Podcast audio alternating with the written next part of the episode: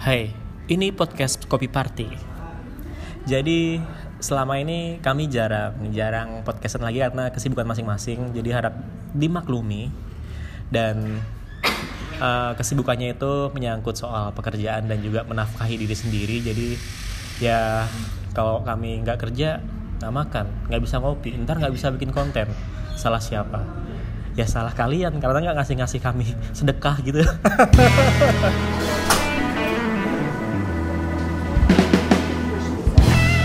tapi tapi gue di sini di Budita bareng sama seorang yang selama ini sering nongol juga. Halo, ini Angga. Uh, selamat datang di podcast Kopi Party. Akhirnya ada lagi dan teman kami satu lagi adalah Rintri Pardede. Dari ya sebutin aja nggak apa-apa. Sebuah startup di oh, Jogja. sebuah startup di Jogja di Oh, bidang iya. apaan? bidang apa tuh?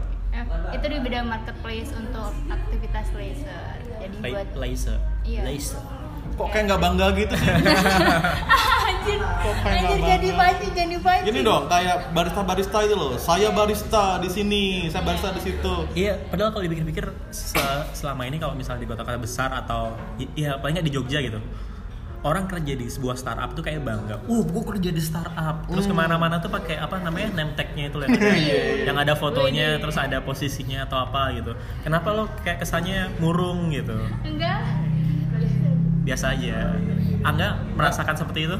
Kalau di startup sih mungkin ya karena ini kali ya startup kan baru starting up gitu kan. Dia Ah. minder sama yang pertumbuhan yang udah gede gitu kan. Eh, jadi pancing, jadi pancing. Iya, nggak dia nggak masa nggak punya privilege yang lebih kayak uh, profesi-profesi lain gitu kan. Ini cuma startup agency gitu gaji kecil. Ya kalau dapat gaji. Ya kalau kliennya bayar. Iya. Tapi tapi gini ya ngomongin soal gaji gaji kecil gitu. gue kan kadang gue freelance, kadang ada job, kadang nggak ada job gitu. Dan gue tuh kayak kayak udah kalau misalnya sama sama kafein, bukan nikotin tapi kafein, itu udah kayak candu gitu. Jadi paling nggak satu sehari sekali tuh harus minum kopi, Mhm. ya kan? Yang mana setiap minum kopi paling nggak lu harus ngeluarin duit. Nah, karena kopi party, gue dapet keuntungan bahwa oh lo gue kasih diskon deh lo nongkrong sini kadang-kadang atau gue ngopi di suatu tempat eh, nih beli satu terus dikasih tester nih gue lagi bikin ini mau coba nggak kadang cupping gitu itu sebuah keuntungan buat gue gitu Ya, itu privilege seorang buzzer sih ya. Kan, oh bukan buzzer lagi kan udah influencer nih di sini oh ceritanya. iya Influencer. Da- da- dari dari buzzer ke influencer itu gimana sih eh, perbedaan apa tingkatannya gitu Waduh, saya bukan ahlinya di sini, Iya. cuman Nih. Rintri mungkin tahu nih yang bergelut di bidang media lama sekali ini. Bagaimana sih dari seorang buzzer jadi influencer gitu kan? Dari yang berapa k jadi berapa puluh k gitu. Sekarang followermu berapa? Satu, satu Sa- ribu. Satu ribu. Kalau Satu ribu, dua startupmu ribu. berapa? Hah? Startupmu berapa followernya? 3k. 3 k Eh, juga. kopi party dong udah masih- 12 ribu Wih, 12 ribu. Itu eh, abis dari follow-followan teman-teman ya. enggak dulu Sandro maksa orang Maksain teman-teman ya. itu sudah diceritakan di Iya, sebelumnya iya. itu.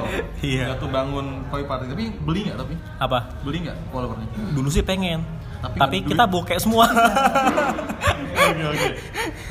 Oke iya tadi jadi eh, tadi yang dirasakan oleh kalian sebagai anggota kopi party ini dapat diskon sana sini sana sini itu menurutku adalah sebuah privilege, privilege. ya. iya udah gitu selain itu kalau wajahnya udah dikenal eh, paling enggak lo setiap ke mana misalnya misalnya gue ke Salatiga gitu atau ke Semarang atau waktu itu si Sandro ke Balikpapan. Oh Mas Kopi Party ya biarpun nggak kenal nama tapi kenal kenal kenal muka atau kenal kengondekan kami gitu Iya. kan One is life. Iya, paling nggak mereka jadi jadi jadi tahu oh oh gini ini mas-masnya itu terus bagi orang yang kayak Sandro itu dikenal seperti itu menyenangkan gitu. Mhm. Paling nggak lo merasakan sedikit gimana sih rasanya jadi seorang yang terkenal gitu. Iya, ya kan? iya, iya. Itu eh, mungkin sebuah buah, sebuah privilege buat kami gitu. Mhm. Nah, kalau misalnya barista, Mhm. Angga ini dulunya kan seorang videografer. Yo. Yo iya kan. Lo Dengan bangga. iya bangga dong. videografer tuh bangga karyanya banyak bagus-bagus gitu. Hmm. dari Byte Studio. Byte Studio ya bisa Byte Studio apa? Production ya? Sekarang ada dua, Byte Production dan Byte Studio. Ya, ada ya. dua gitu. Dulu namanya YRF, sekarang ganti nama. Byte. Tapi dan- Byte-nya bukan yang AU gitu ya. Bukan bukan Byte, BYTE. Iya, BYTE. Byte. gitu. Byte, bukan AU. Bisa dicek di Instagram ya, Byte titik production atau Byte titik studio. Ya. Karyanya oke-oke Nah, semua. Nah gimana gimana? Yang tadi privilege yang bisa lo dapetin ketika zaman dulu jadi videografer yang Eh, sebenarnya Iya. privilege sebagai videografer itu nggak banyak ya, Hmm. nggak banyak diamatkan karena kami adalah orang di balik layar, orang di balik kamera gitu Iya. kan. Beda dengan klien-klien kami yang orang-orang kaya yang bisa bayar kami gitu karena kami mahal gitu kan. Eh, cuman eh, privilege yang kami dapatkan sebagai videografer adalah akses di mana orang-orang nggak semua bisa dapat akses itu. Misalnya nih, kami meliput bukan meliput, bu, bikin video tentang suatu perusahaan kami boleh masuk ke dapurnya dapur sebuah Ah. perusahaan itu kami boleh tahu ini itunya kami punya akses untuk data-data mereka yang itu mungkin sensitif kami bisa kenalan dengan uh, humasnya yang mbak-mbak yang cantik Hmm. itu salah satu privilege bagi kami dan juga misalnya kami bisa mencoba gear-gear baru dari punya teman-teman videografer lainnya atau dari tempat persewaan uh, videografi gitu kan itulah privilege yang tidak bisa didapatkan oleh teman-teman yang uh, mungkin amateur gitu Ah. kan amateur dan karena kami sudah punya nama kami mendapatkan banyak privilege untuk menentukan harga kepada klien tanpa ditawar misalnya seperti itu cuman itu privilege yang earned Ah. Earned. tapi juga ada privilege yang um, itu tuh dibawa dari lahir gitu kan Iya. dibawa dari lahir misalnya orang tua kaya nih Iya. dia punya privilege untuk beli gear-gear yang bagus-bagus Ah. Tiba-tiba ma aku mau jadi videografer soalnya teman-teman semua pada jadi videografer nih. Oke butuhnya apa? Ini ada kamera bagus namanya red. Iya. berapa sih duit? Berapa duit situ? 200 juta. Ya udah nih beli. Iya. gitu. Itu sebuah privilege. Dan itu nggak bisa didenai di dunia ini gitu kan. Kita mungkin diri ah dia kan orang tuanya aja yang kaya. Hmm. gitu. Tapi itu privilege man gitu. Iya. itu nggak bisa didenai Dan itu dimanfaatin aja. Manfaatkan aja. betul sekali dimanfaatkan. Nah, ketika lo em, jadi videografer dengan dengan semua privilege itu terus tiba-tiba lo memutuskan untuk jadi seorang barista terus sama teman-teman lo lo ngebuka Mudita ini itu kan pasti ada perubahan gitu. Mhm. kenapa lo mau membuang semua privilege itu demi kopi gitu? Ngopi gitu. Eh, sebenarnya itu adalah masalah pribadi ya sebenarnya itu. Ada oh tapi orangnya juga nggak dengerin podcast juga tapi ya oke lah sebenarnya ke ini sih kepuasan batin sebuah kesuksesan kesuksesan itu ada efek sampingnya. Misalnya nih aku di videografi duitnya banyak nih. Gaji berapa kali UMR Ah. gitu kan. Kalau untuk ukuran Jogja tuh udah koyak-koyak lah gitu koyak-koyak. Dengan workload yang besar tentunya. Lama-lama em, uang tadi yang didapatkan yang banyak tadi itu habis untuk mengkompensasi kesehatan mental gitu. Stres. Karena saya adalah orang yang extrovert Iya. di mana kalau produksi itu cuma berapa hari doang sisanya editing di depan komputer dengan orang-orang yang itu-itu aja gitu. Itu stresnya tingkatnya sangat tinggi lo gelisah ya kalau ngomong sama orang ya? Iya gelisah gitu. Basah geli-geli basah geli itu ya itu ada lain lagi itu. Ah. jadi harus meninggal jadi ketika ada tawaran membuka sebuah warung kopi di mana engagement dengan orang baru itu banyak oke lah aku coba. Dan ternyata itu uh, menyenangkan menyenangkan dan aku bisa bertambah berkembang di situ bisa berkembang di situ. Kangen juga sih sangat Video, sangat ya kan? video lagi gitu. Cuman ya itu. Ah, tadi ngomongin tentang privilege sebenarnya em, bukan itu sih poinnya Ah. tentang privilege. Privilege itu gini di dalam dunia videografi dulu kan sekarang ini banyak nih pesaing-pesaingnya anak-anak muda yang mereka uh, sangat brilliant Iya. sangat bikin video sangat bagus sekali gitu kan terus kita lihat gearnya bagus-bagus ya orang tuanya kaya tapi di situ peran orang tua memberikan privilege pada anaknya supaya mereka bisa start lebih early hmm. ketika start lebih early, lebih fresh idenya, mereka punya energi lebih banyak, mereka bisa bekerja lebih uh, lama lagi gitu kan. Jadi mereka akan lebih tingkat kesuksesannya lebih tinggi gitu. Lebih tinggi. Di situ ya nggak curang juga gitu. Iya emang gak curang. Itu tuh ibaratkan lo naik gunung ya kan puncaknya tuh pos 10 dia mulainya tuh dari pos 9 Mhm. kita mulainya dari pos 0 Nah, itu dia. sama-sama mulai dari awal gitu Sama-sama tapi bedanya awal. cuma Beda. gitu doang mulai Gitu. dari awalnya orang beda-beda Jadi ketika em, sekarang ini banyak pesaing-pesaing dan kami melihat itu eh, objektif aja gitu kan, ya, wah masa baru baru kemarin alatnya udah begini, ya dia mampu kok, dia mampu beli, kenapa enggak gitu kan? Itu eh, privilege di bisnis apa pun selalu ada seperti itu. Misalnya coffee shop nih, ada yang anak muda nih sekumpulan anak muda bertiga berempat gitu kan bikin coffee shop dengan uh, apa namanya mesinnya Black Eagle misalnya Ah. langsung jebret tapi nggak Terus- punya grinder tapi nggak punya grinder eh, grinder itu adalah kunci grinder adalah kunci terus grindernya yang luar biasa terus pakai slingshot dan sebagainya. Terus orang lihat ya iyalah bok- bokap nyokapnya tajir. Loh iya. Bukan salah mereka dong bukan mereka mereka tajir. Hmm. itu privilege mereka. Mereka bisa bikin begitu karena privilege. Dan itu tidak bisa disangkal undeniable. Termasuk orang yang mau buka coffee shop terus tahu-tahu dapat investor yang yang dia tuh udah kayak malaikat loh nih gue kasih duit banyak. Wah itu juga privilege itu adalah saya bapak. Iya. Iya makanya gue bilang kayak gitu. Ya kan? Nah itu adalah leverage. Ah, oh gimana tuh? Itu gimana? Adalah sebutkan uh, sebutkan. lah, dan juga adalah sebuah privilege gitu. Kan dan mencari investor yang semacam itu tuh sangat susah di mana dia tidak mau uh, mengotak atik dapur dari coffee shop itu. Dia cuma menyediakan modal saja dan dia insist untuk saya adalah pemodal tunggal di sini kalian semua tidak boleh uh, apa patungan modal di sini. Tapi keuntungan dibagi sama rata. Terus gimana tuh bang? Ya udah saya tidak akan uh, mencampuri urusan di bar. Dan kalian tinggal mengelola saja. Oke terus tujuannya apa? Ya supaya kalau ada apa-apa kalian nggak usah bingung. Tinggal modal balik ke saya kalian nggak usah utang apa-apa sama saya. Seperti itu. Uh, mencari pemodal yang seperti itu yang sangat susah ya amalnya butuh banyak. Amal. karena kalau amal lo banyak lo ketemu malaikat. Yo. Terus mati dong gue jadi investor iya itu yang jadi investor tuh bilangnya kayak gitu ya kan? Kalau investor ya juga ya gitu. Makanya ibaratkan lo kalau mem- mem- memupuk sebuah hubungan yang baik pada semua orang Mhm. kali aja ketemu yang kayak gitu gitu. Kalau misalnya mau mulai dari awal yang lebih bagus ya Hmm. kan?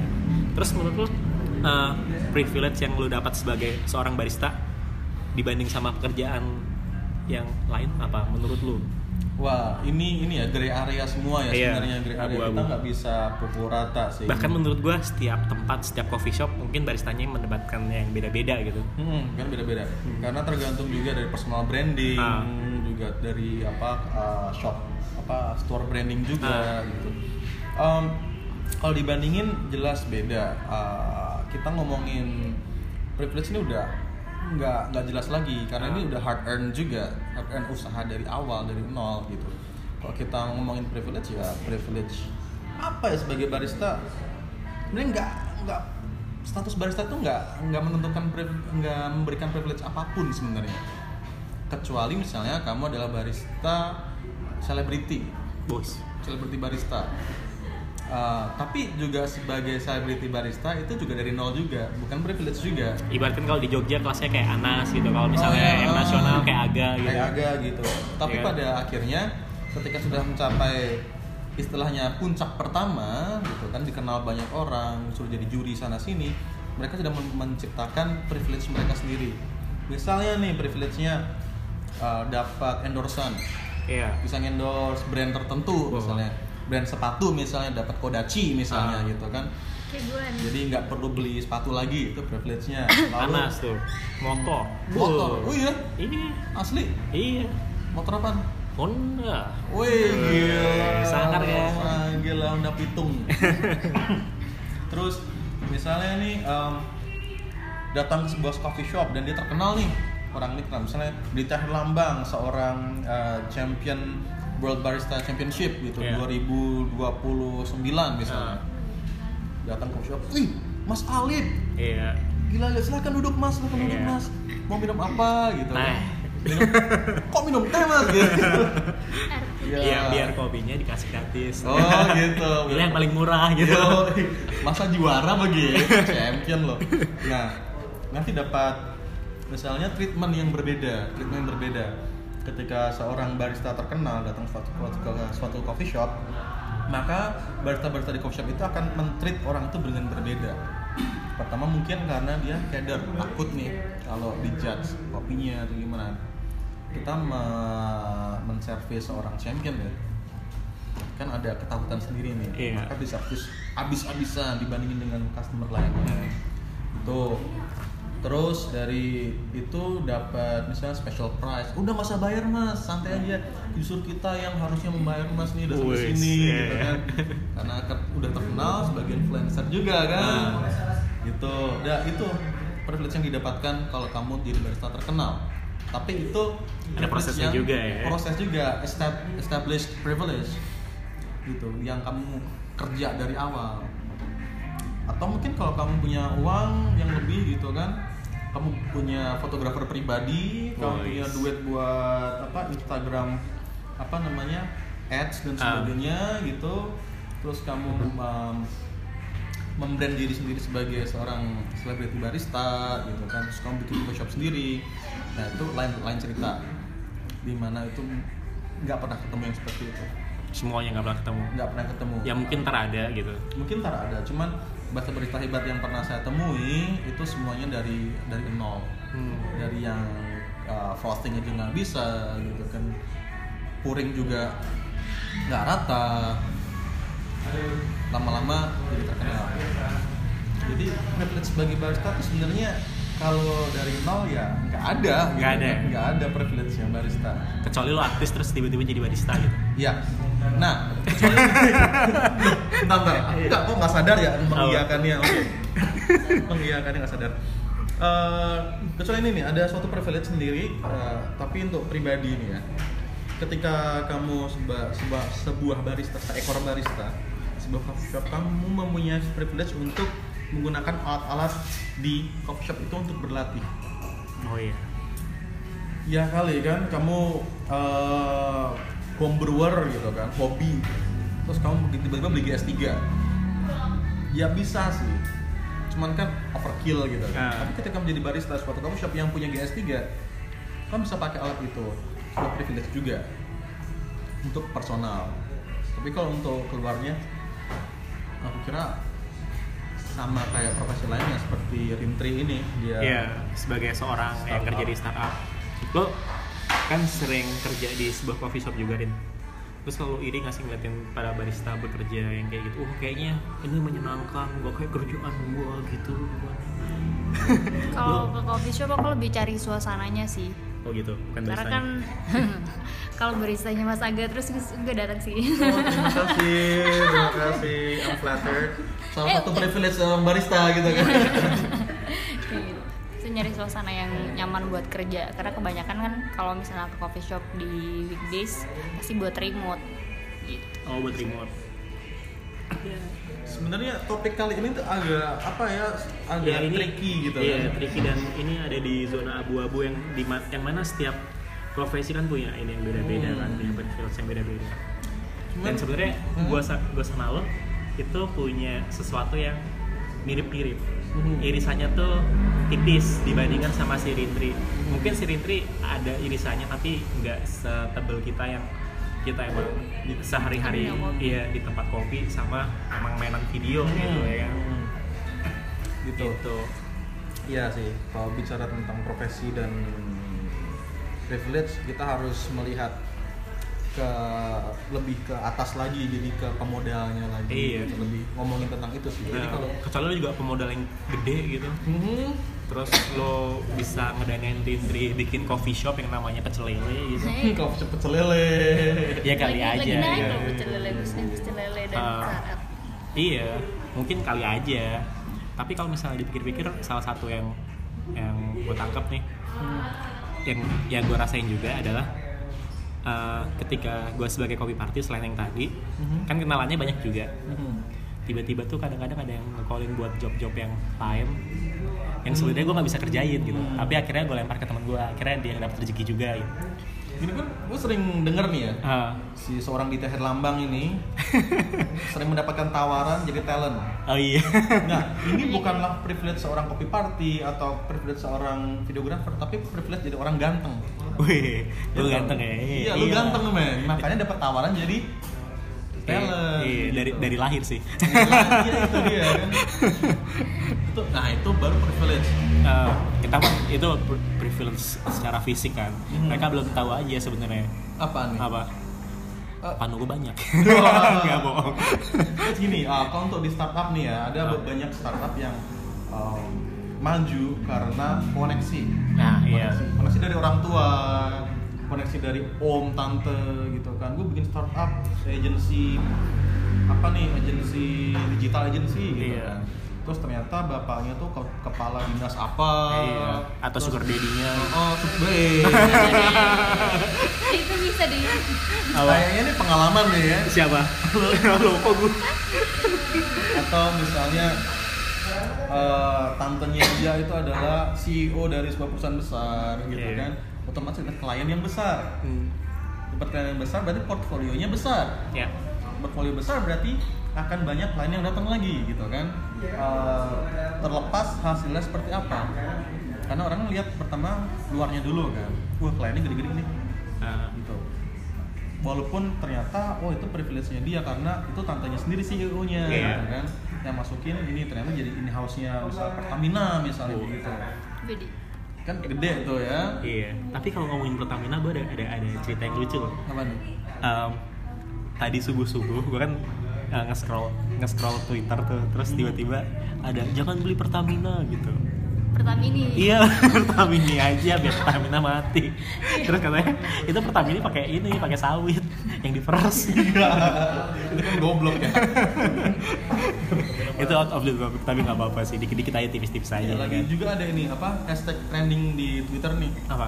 Eh, apa uninstall Tokopedia. Itu apa tuh? Waduh itu itu jangan sensitif sangat sensitif. Itu iklan iklan Tokopedia menurut gua sih. Iya gitu ya? Oh marketing stunt ya? Iya. Marketing stunt. Hmm. Cuman uh, sentimen ya apa pun sen- sentimen yang positif atau negatif, uh, there's no bad publication ya. Iya, tapi gue gue pikir Mundita ini adalah sesuatu yang dapat pri- privilege yang secara secara coffee shop ya. Mhm. Lu bisa video dan yang ngumpul-ngumpul di sini anak-anak video gitu. Mhm. Sering kali anak-anak foto juga. Mhm, mhm. Itu turut ngebantu buat buat uh, kemajuannya sini atau enggak gitu. Mungkin setiap coffee shop kan ada pengikutnya sendiri-sendiri terus ada langganannya sendiri. Itu ngaruh ngaruh banget ke situ. Itu menurut lu sebuah privilege coffee shop atau bukan gitu. Sebenarnya itu lebih ke usaha dari marketingnya ya. Ah. Itu gimana cari sebuah komunitas misalnya nih di uh, coffee shop A, warung kopi A gitu, dia bisa jadi base campnya uh, fans sepak bola misalnya Iya. gitu.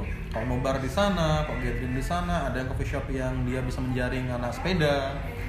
Itu kan berarti kan tergantung dari marketingnya gitu kan. Uh, sebenarnya tuh dari di semua bisnis ya seperti itu gitu kan. Menurutku itu bukan sebuah privilege. gitu.